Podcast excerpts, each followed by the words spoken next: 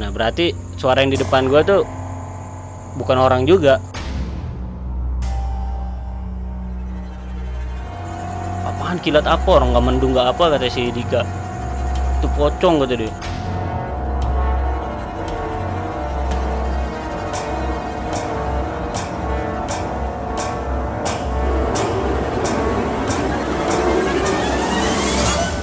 Assalamualaikum warahmatullahi wabarakatuh. Selamat malam teman-teman Balik lagi di Lentera Malam bareng gue Jamal Dan sekarang kita lagi ada di segmen Saksi Misteri Dan di samping gue udah ada narasumber yang akan bercerita tentang pengalaman horornya Kita langsung kenalan aja sama narasumbernya Ra, boleh dikenalin dulu Ra? oke nama gua Andra usia gua 24 tahun Oke, nah lu ada kesibukan apa nih? sekarang ini gua lagi sibuk online shop sih Online shop ya? online shop Boleh dipromosin gitu? Oke, gua lagi on- sibuk online shop jual jeans. Jadi jeans regular fit gitu deh. Oh, di Instagram di ada di Instagram, atau Instagram, ada di Tokped sih sekarang. Oh, eh, Instagramnya apa? Ra? Uh, I love jeans. I love jeans. I love jeans. I, I love jeans. I love jeans. Oh, I love jeans. Oke, kalau gitu. Ya udah nanti gua kasih di link deskripsi ya. Eh, dan sekarang lu mau cerita tentang apa nih? Tentang kisah gua di Gunung Slamet. Kisah lu di Gunung Slamet nih. Iya. Oke, kalau gitu. Ya udah teman-teman sebelum dengerin ceritanya teman-teman saksiin dulu yang berikut ini.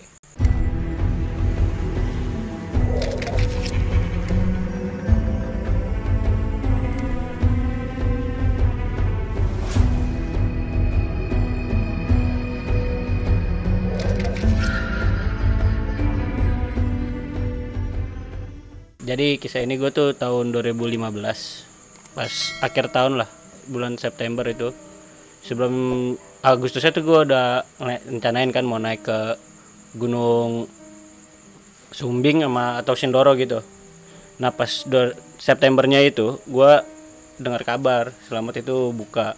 Karena kan setahun sebelumnya tuh tutup tuh dari 2014 ya udahlah kita akhirnya gue berempat sama kawan gue gue inisialin namanya ya Ki Ndi sama Dika.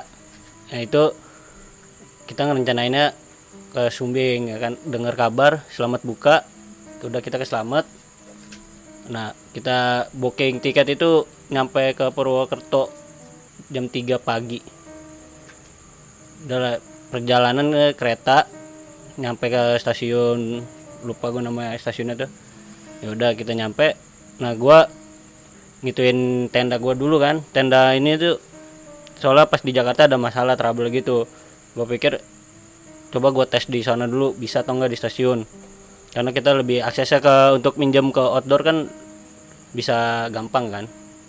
Udah tuh ternyata nggak bisa tenda kita. Akhirnya kita minjam cari-cari tuh jam 3 dapat mapala unsut. Mapala unsut janjian di sana.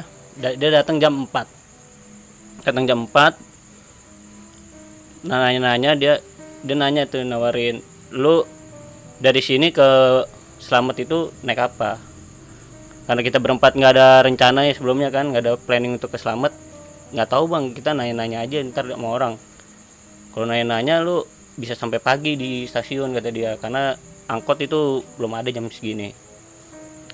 Ya udahlah kita sambil ngopi-ngopi akhirnya dia mutusin juga kata dia. Yaudah gua anterin aja deh dianterin tuh sampai rencananya sampai ketemu angkot lah base camp angkot gitu lah nah gua ketemu sampai di jalanan tuh cerita-cerita ternyata Mapala ini dia kenal sama senior-senior Mapala gua.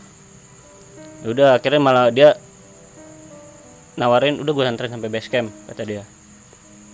Nah selama perjalanan tuh kita tanya-tanya kan cerita-cerita selamat itu gimana sih bang? Lu udah sering gak sih ke selamat? Tadi ya udah. Nah gue cuman teman gue tuh baca tuh. Katanya ja- jarak dari base camp ke pos 1 jauh kan. Nah ini dia nanya tuh ke itu bang gue mau nanya base camp ke pos 1 itu berapa lama ya? Gue baca-baca kata dia jauh dan jaraknya waktunya beda-beda orang nyampe nya gitu. Nah si Mapala Unsut ini dia jawab kalau gua nggak bisa prediksiin waktu kata dia. Paling gua kalau misalkan lu lagi fit itu sejam lah kata dia kalau lu nggak fit tuh lebih dari sejam. Nah kita tuh kayak cengengesan gitu kan. Oh sejam gitu cengengesan lah saling lirik gitu. Nah nyampe sana tuh gua jam 6 dari Purwokerto ke base camp selamat itu jam jam 6 gue lewat Belambangan ya. Itu jam 6 udah kita tidur dulu gitu kan. Jam 11 gue bangun tuh kita makan dulu. Jam 12 mulai isi data di base camp Simaksi gitu. Jalan lah jam 12 lewat dikit lah. Nah selama jalan kan gue di depan tuh posisinya gue depan. Sama yang paling berat tuh si Ki itu dia di belakang lah. Belum ada lima menit gue jalan si Ki ini udah mulai muntah-muntah gitu. Ya udah kita bertiga nungguin di belokan gitu kan pas lagi nungguin itu kita datang kayak warga gitu lewat warga. Dia pakai jaket gunung celana training pakai tas kecil gitu. Nah dia nanya mau turun apa naik? Kata dia naik kan ketika kita. Naik pak. Oh ya pak pos satu masih jauh ya? Padahal kita baru naik kan itu nanya pos satu masih jauh? Nah dia jawab oh no mas lihat nggak di balik rimbun pohon gitu? Ada saung-saung gitu kata dia nah, kelihatan tuh dari pas gua nungguin kawan gue itu. Nah, iya itu pak. Eh iya itu deh pos satu kata dia kan. Oh pas satu. Bapak mau ke sana gue bilang gitu kan. Iya saya mau jualan dia bilang gitu. Ayo ikut. Gua, terus kita berjawab nggak apa kita masih nungguin temen masih di bawah. Lagi res. Ya udah dia jalan tuh. Dia lewat kawan gua nggak lama datang udah langsung jalan kan. Jalan gue di depan lagi nggak nggak jauh lah itu baru sekitar 5 menit atau 10 menit dari tempat res pertama tuh. Ketemu pendaki turun. Mas lewatnya sini ya mas ya? Iya lewat sini mas. Nanti tuh agak ke kanan bawah ya ambillah dia bilang gitu. Oh yaudah gua di persimpangannya ada yang naik ada yang ke kanan bawah. Gua ambil ke kanan bawah tuh. Oke lah jalan. Itu udah hampir ya 15 menit lah dari turun belokan bawah itu. Gue lihat di peta juga yang dari basecamp itu bener tuh ada sungai nanti gue ketemunya. Tulisannya sungai doang. Gue ketemunya itu hulu sungai bang. Ketemu hulu sungai karena terus hujan turun hujannya gerimis-gerimis kecil gitu kan. Yaudah mau mutusin tuh kita jalannya melipir aja.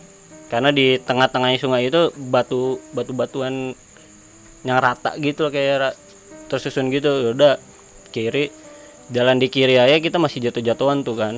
Udah jatuh-jatuhan tuh. Pertama gua jatuh si Dika jatuh si Ki jatuh. Nah udah diem kan. Ini jalannya ke mana masih kita nelusurin sung ini sungai? Sungai panjang soalnya. Nah, kawan gue si Indi ini dia lihat tuh ada belokan gitu di sebelah kanan. Ada jalan di sebelah kanan itu tuh di situ nah karena kita mikirnya kita nggak bisa nih ke sana nyabrang soalnya kita di jalan di kiri aja di pinggir jatuh jatuh jatuhan gimana nyebrangin ini bisa jatuh bisa keguling-gulingan. Dan itu batu semua sungainya. Nah si Dika ini ngusulin dia punya usul dia. Gimana kalau kita ambil tebing kiri nih? Ter sampai atas kita jalan nemu air terjunnya kan menurut dia tuh maksud dia tuh. Baru kita nyebrang oke okay, kan biasanya tuh yang biasa naik tuh gua Endi sama Ki itu nggak pernah neko-neko jalan lah. Udah yang ada di peta ada gitu. Nah ini si Dika ini kan baru naik dan baru ikut kita lah. Nggak tahu kenapa itu kita setuju sama dia. Yaudah lu depan kata gua kan. Lu jadi depan. Jadi posisi si Dika Endi gua sama Ki kan. Itu tebing-tebing itu vertikal gitulah hampir vertikal dia. Naik akhirnya gue ketemu benar ketemu jalan tuh. Ketemu jalan kita ngeres dulu di situ karena tebing itu kita naik ada setengah jam kita naikin tebing itu. Naikin tebing itu setengah jam. Udah tuh kita res. Kita lagi res di depan ada suara orang ngeres juga ketawa-ketawa. Oh mikirnya bener nih jalan nih nah si Indi ini kan emang dia ibaratnya ketuanya lah di kelompok itu kan. Dia bilang ya udah lu tunggu sini gue coba ngubar rombongan itu. Dia lari tuh Uber ada lima menit balik lagi dia. Gimana? kata gue kan. Itu suara jauh sebenarnya posisinya tuh. Gue udah lari udah tanya gue lama kan kata dia. Iya sih bener kata gue lu udah ada lima menit 6 menit lah lari itu jalan ya udah kita gimana mutusin kan? Lagi mau mutusin itu ya udah ikutin jalur ini aja kita udah nemu jalur juga. Oke posisi balik lagi gue depan tuh.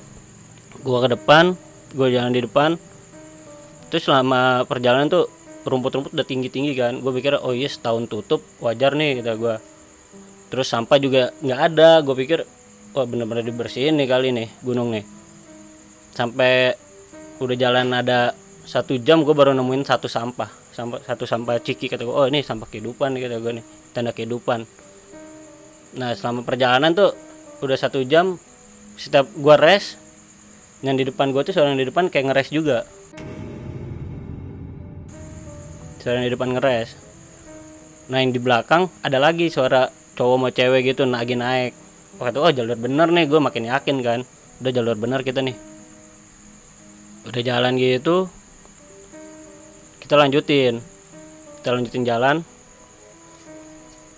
Sama posisinya gitu terus. Setiap kita berhenti suara depan berhenti belakang ada yang naik suara naik rombongan gitu. Makin yakin makin yakin ternyata kita tuh sampai di udah terasa jam tuh udah jam 3 kita jalan tuh dari jam 12 tuh. Udah jam 3 nih. Kok nggak nemu-nemu pas satu? Nang tadi kata Mapala Unsut itu bilang dia bilang kalau fit sejam. Kalau nggak fit ya bisa lebih dari sejam. Tapi kan posisinya tim gue tuh fit semua. Masa kita selemah ini dalam hati gitu kan? Kok lemah banget di tumben? Ya udahlah kita tetap jalan tuh. Jalan setengah jam. Gua ada di belok posisi itu belokan gitu bang. Belokan langsung ada pohon ini ada pohon tumbang terus gue ngelihat ke situ gue pikir bisa dilaluin kan itu bisa di gue panjatin. Ternyata gue manjatin pohon tumbang itu itu bukan jalan nggak ada trek. Kayak udah pohon-pohon semua bukan rumput lagi pohon. Nah udah tuh gue Siki tuh udah emang mutusin tuh kan dia bilang udah berhenti juga berhenti dulu lah kita cari sinyal gimana caranya nggak mau tahu telepon kata dia juga gitu. Mungkin dia panik juga kan sama sih kita juga panik. Udah si Indi Indi ini emang ujung tombaknya lah dia berusaha tenang kan. Nenangin kita udah lu tunggu sini dulu ambil istirahat. Dia manjat pohon nelpon ke base camp nah di telepon itu gue denger dia bilang kita ketemu hulu sungai pak palanya sungai ujungnya sungai. Oh ya udahlah gue nggak tahu jawabannya kan pas dia turun. Gimana? kata anak-anak kan. Puter kanan puter kanan berarti artinya kan ya udah gue nyasar gitu kan. Gue nyasar. Nah berarti suara yang di depan gue tuh bukan orang juga. Dan di belakang gue gue masih positif di belakang. Oh belakang nih orang nyasar juga nih. Ada rombongan lain lah. Oke gue turun itu jalan turun gue dua jam bang. Dua jam gue turun nggak nemu tuh orang itu tuh suara orang yang di bawah gue tadinya di bawah gue nggak nemu. Akhirnya gue mutusin istirahat nih kita nih. Itu udah waktu jam 4 jam 5 lah jam 5 mau maghrib lah itu. Itu udah treknya kecil tapi sebelah kanan masih bisa ada space buat empat orang. Yang sebelah kiri juga masih ada space lah space space buat tiga orang gitu dua orang. Jadi kita mutusin berempat yang empat orang itu. Nah di situ gue baru anak-anak pada buka rokok kan pada ngerokok. Gue baru nyeduh nutrisari itu kan. Di samping gue tuh di seberangnya tuh ya berarti seberangnya tuh ada suara orang sama cowok sama cewek bercanda. Ketawa gitu. Ketawa hihihi udah dong gua berempat. Ya udah kita mutusin. Kita nggak bisa di sini nih nggak nggak boleh nih di sini dan gue merasa kata gue merasa gue gue bikin anak-anak nyasar gitu kan. Gue nggak mau deh depan. Akhirnya si Dika yang depan. Jalan dari situ baru dapat lima menit dia tiba-tiba tuh berhenti tuh. Posisi tuh si Dika gua Endi sama Siki kan. Berhenti. Itu dia nanya lu ngelihat nggak? Iya gua ngelihat ternyata si Endi juga ngelihat kan. Dia bilang itu kilat apaan kilat apa? Orang nggak mendung nggak apa kata si Dika. Itu pocong kata dia. Ya udah udah jalan kata gue gue dengan panik kan gitu udah jalan. Gue usah diomongin gitu maksud gue kan. Lu jalan jalan. Udah jalan tuh. Jalan. Itu kita dari maghrib ya kan start nyampe jam 7 tuh bang. Nyampe jam 7 itu baru nemu titik kita yang naik dari tebing itu kita baru nemu di situ karena si Ki ini ternyata dia ninggalin tanda. Dia pas lagi kita ngeres ngerokok itu putungan rokok dia tuh dia susun. Dia susun kata dia, ini bener nih. Ini ja- dia- yang tadi gua yang kita naik nih gua ninggalin tanda putungan rokok kata dia. Oke lah udah fix kan kita rest lagi di situ. Kita na- nanyain kan ke si Endi ini karena dia yang patokannya kan gimana ini mau terusin turun atau kita ngecamp baru naik lanjut naik besoknya. Kompak kan dia bilang ya udah kita ngecamp sini pagi kita naik ke sana. Lagi kayak gitu gua lagi pada istirahat kan lagi pada ngerokok anak-anak. Itu gua ngeliat tuh posisinya tuh ini gua Siki Endi gua ada pada nama Andi.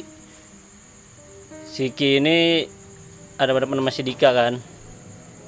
Nah si gua ada gua ngeliat tuh di belakang si Endi ini tuh kayak ada orang. Cuma siluet gitu doang hitam doang tegap gitu berdiri. Itu gue sampai mutusin lagi kan ini beneran mau nenda atau turun? Kalau nenda nenda sekarang. Itu karena gua emang takut sih gue takut takut. Itu makanya gue berani ngegas dia kan kalau mau nenda nenda sekarang. Bangun tenda sekarang. Sini tas lu pada gue keluarin. Matrasnya gue bilang gitu kan. Udah mereka bertiga ya udahlah bangun tenda. Bangun tenda matras gue keluarin. Udah tuh kita udah tenda udah siap masukin ma- matras udah rapi di dalam. Masak lah kita. Kita masak itu nggak ada apa-apa sih. Yang gue takutin cuman hewan liar doang saat itu kan. Pas itu udah mungkin gue pikir udah aman nih dalam tenda hewan liar doang musuhnya nih ya udah ternyata nggak ada apa-apa tuh kita malam itu. Tidur lah bangun. Pagi tuh jam 7 kita bangun jam 7 tuh. Itu gue penasaran dong ngeliat ini nih belakang tenda nih yang tadi sungai tadi nih. Gue lihat sungai tadi itu kan vertikal bang. Tadi gunung hampir vertikal. Kalau dari atas ngeliat ke bawah itu harusnya kelihatan sungai. Karena sungainya itu lebar banget. Ternyata itu nggak ada sungainya jadi pohon. Pohon-pohon banyak pohon-pohon tinggi semua. Kalau pohon-pohon kecil pak ya harusnya kelihatan lah sungai itu. Ini pohon-pohon tinggi. Kata gue ini kemarin kita sini kan yakin yakin naik sini. Udah tuh kita udah diem-diem dulu sambil ngerapin itu ya kan. Udahlah kita coba turun jalan turun nih. Ya udah. Jalan turun baru lima menit itu gue jalan turun. Di seberang bukitnya itu seberang itu gue ngeliat ini orang desa lah. Dia lagi nyari kayu. Kita teriakin dong pak pak. Nah, dia ngelambain tangan. Dia dia bilang gini kan tanda suruh turun lagi gua. Udah udah, turun. Gue masih penasaran dong karena kita mau naik kan. Ah gue lihat lagi ada masih ada dia untungnya masih ada tuh. Jalan mana gue teriak gitu kan. Tunggu situ kata dia saya jemput dia jemput tuh bang. Sini turun dikit kata dia kan. Turun ternyata itu ada pertigaan. Jadi gue dari atas ada ke harusnya kalau dari atas arahnya ke kiri dari bawah kan kanan. Ke sini mas. Jalannya. Ini yang di, di peta pak. Yang ada tulisan sungai di sini pak. Iya ini sungainya. Itu sungai kecil bang. Nggak gede yang ka- kayak gua lewatin kemarin itu kecil. Udahlah gua nyebrang dan nyebrangnya itu gampang banget. Nggak nggak sungai yang nggak nggak terjal gitu. Kita nyebrang. Dari situ baru kita nyampe pos 1 pos 1 dengan kita udah basah-basah kan. Karena keringet tuh terus yang dagang di pos 1 tuh nanya di bawah hujan? Terus kita bilang nggak tahu pak. Lah emang tadi pas naik nggak hujan? Nggak hujan apa enggak nggak tahu. Enggak kita naik kemarin gue eh naik besok kemarin ya benar. Gue naik bilang naik kemarin kan gue bilang naik kemarin itu dia. Ada shock dong kaget. Dari kemarin baru nyampe sekarang dia bilang gitu kan. Iya kita sempat nyasar pak. Nyasar ke mana? Udah gue ceritain tuh gue ketemu sungai. Udah gitu kata dia oh emang ternyata katanya emang banyak yang nyasar kayak begitu. Kata dia emang ny- banyak yang nyasar ke bukit sebelah terus gue masih penasaran nih gue nanyain kan. Inget yang awal gue bilang gue ketemu orang mau dagang kata dia. Nah itu dia gue nanyain kan pak di sini yang dagang siapa aja? Gue bilang gitu. Kita aja nih bertiga ibu-ibu satu nenek-nenek sama kakek-kakek. Bertiga doang gue bilang gitu kan. Kemarin tuh saya sempat ketemu sama orang katanya mau dagang. Nah dia bilang tuh si kakek-kakek tuh bilang enggak kok enggak enggak ada yang dagang mah selain kita. Terus gue ingat kan bukannya selamat setiap pos ada yang dagang pak. Iya cuma itu kalau hari Sabtu Minggu ini kan hari Jumat kata dia. Ciri-cirinya kayak gini pak gue sebutin lah pakai jaket gunung pakai celana training pakai sepatu tas kecil. Dia bilang kemarin itu sampai sekarang nggak ada yang lewat orang kayak gitu. Waduh. nggak ada yang lewat dia bilang. Itu gue sama tim gue mikir itu kalau kemarin dia bilang ayo ikut dan kita mau ke mana kita ikutnya ya kan? Udah sampai situ tuh gue malah ditambahin cerita tuh sama si kakek kakek itu. Ah, biasa mah kalau yang ketemu ketemu gitu mah di pos satu deh no di saung itu tuh kata dia. Itu kadang suka ada yang lihat yang nangis yang cewek sendirian ternyata bukan orang gitu kan. Udah tuh next kan kata gue udahlah. Gue udah nggak mau tahu lagi gitu kan gue sama tim udah mutusin "Ya udah kita tetap naik nah udah kita maksa naik mereka ngeliat kita barang apa logistik kita udah mulai dikit kan dikasih lah masih kakek kakek itu sama nenek masih ibu ibu juga dikasih tuh semangka gua. Dikasih semangka setengah potong gitu bang. Terus sama ibu ibu dikasih mie lah dikasih minuman. Atau wah baik baik juga nih kata gua. Beruntung lah gua. Maksud gue naiknya ke sini ketemunya yang baik-baik setelah nyasar. Nah tuh gue masih dalam penasaran ya kan kata gue ah masih iya sih di atas nggak ada yang dagang gitu kan.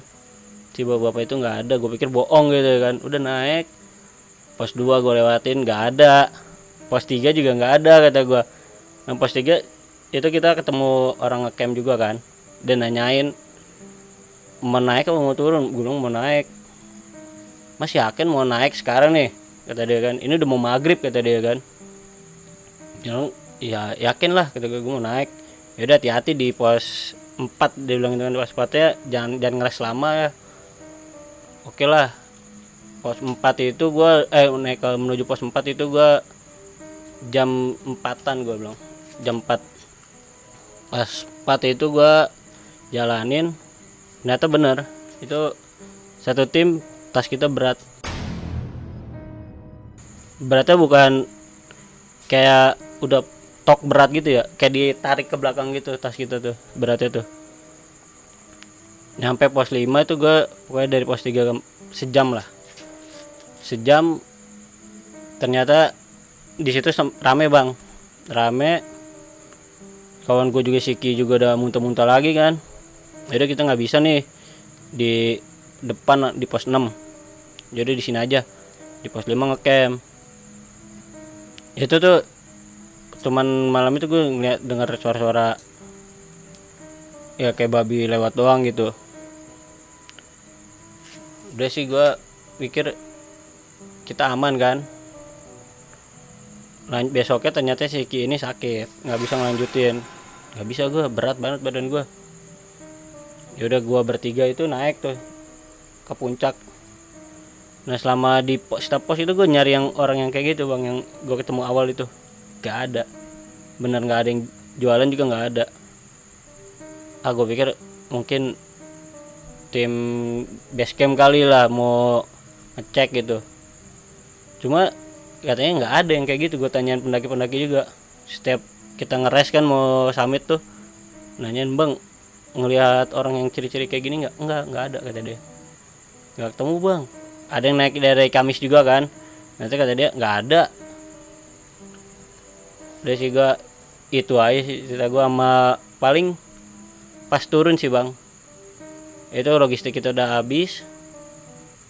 Itu kita anak-anak tuh pada "Ah, gua nggak ada rokok nih nggak ada rokok asem gitu kan. Istirahat juga nggak ngerokok nggak kata dia kan.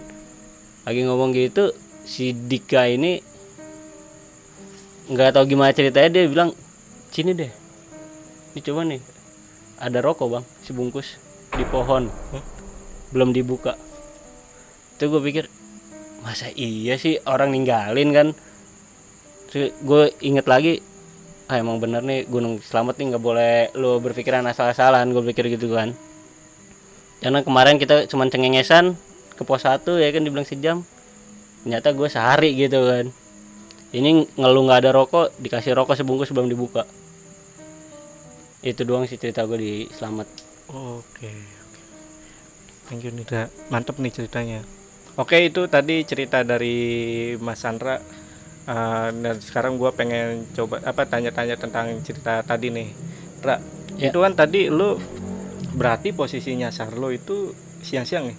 siang gue Siang nyasar, ya? jalan siang Eh, dan bahkan itu yang berarti yang si siapa Dika ngelihat pocong itu pun siang itu. Enggak, itu lagi pas jalan turunnya. Jadi kita tahu nyas tahu nyasarnya itu udah jam 4 jam jam 3 jam 4 sih. Mm, mm.